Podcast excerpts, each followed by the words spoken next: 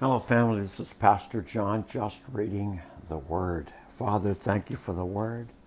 Thank you for the power that it brings into our lives, the ability to give us guidance and direction, and that by your Holy Spirit we have application.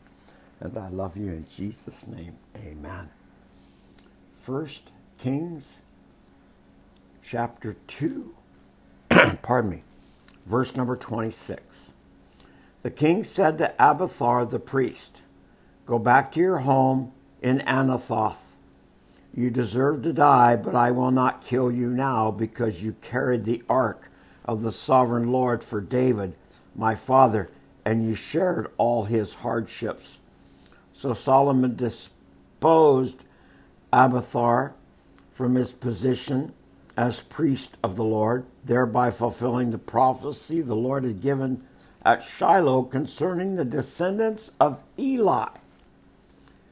Joab had not joined Absalom earlier rebellion, but he had joined Adonijah's rebellion. So when Joab heard about Adonijah's death, he ran to the sacred tent of the king and grabbed onto the horns of the altar.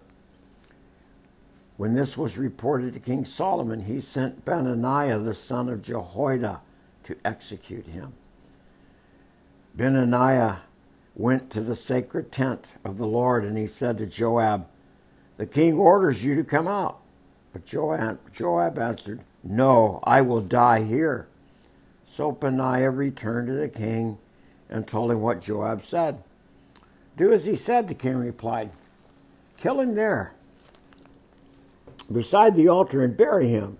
This will remove the guilt of Joab's senseless murders from me and from my father's family. The Lord will repay him for the murders of the two men who were more righteous and better than he. For my father knew nothing about the deaths of Abner, son of Ner, commander of the army of Israel, and of Amasa, son of Jeter, commander of the army of Judah. May their blood be on Joab and his descendants forever, and may the Lord grant peace forever to David, his descendants, his dynasty, and his throne. So Benaniah, son of Jehoiada, returned to the sacred tent and killed Joab, and he was buried at his home in the wilderness.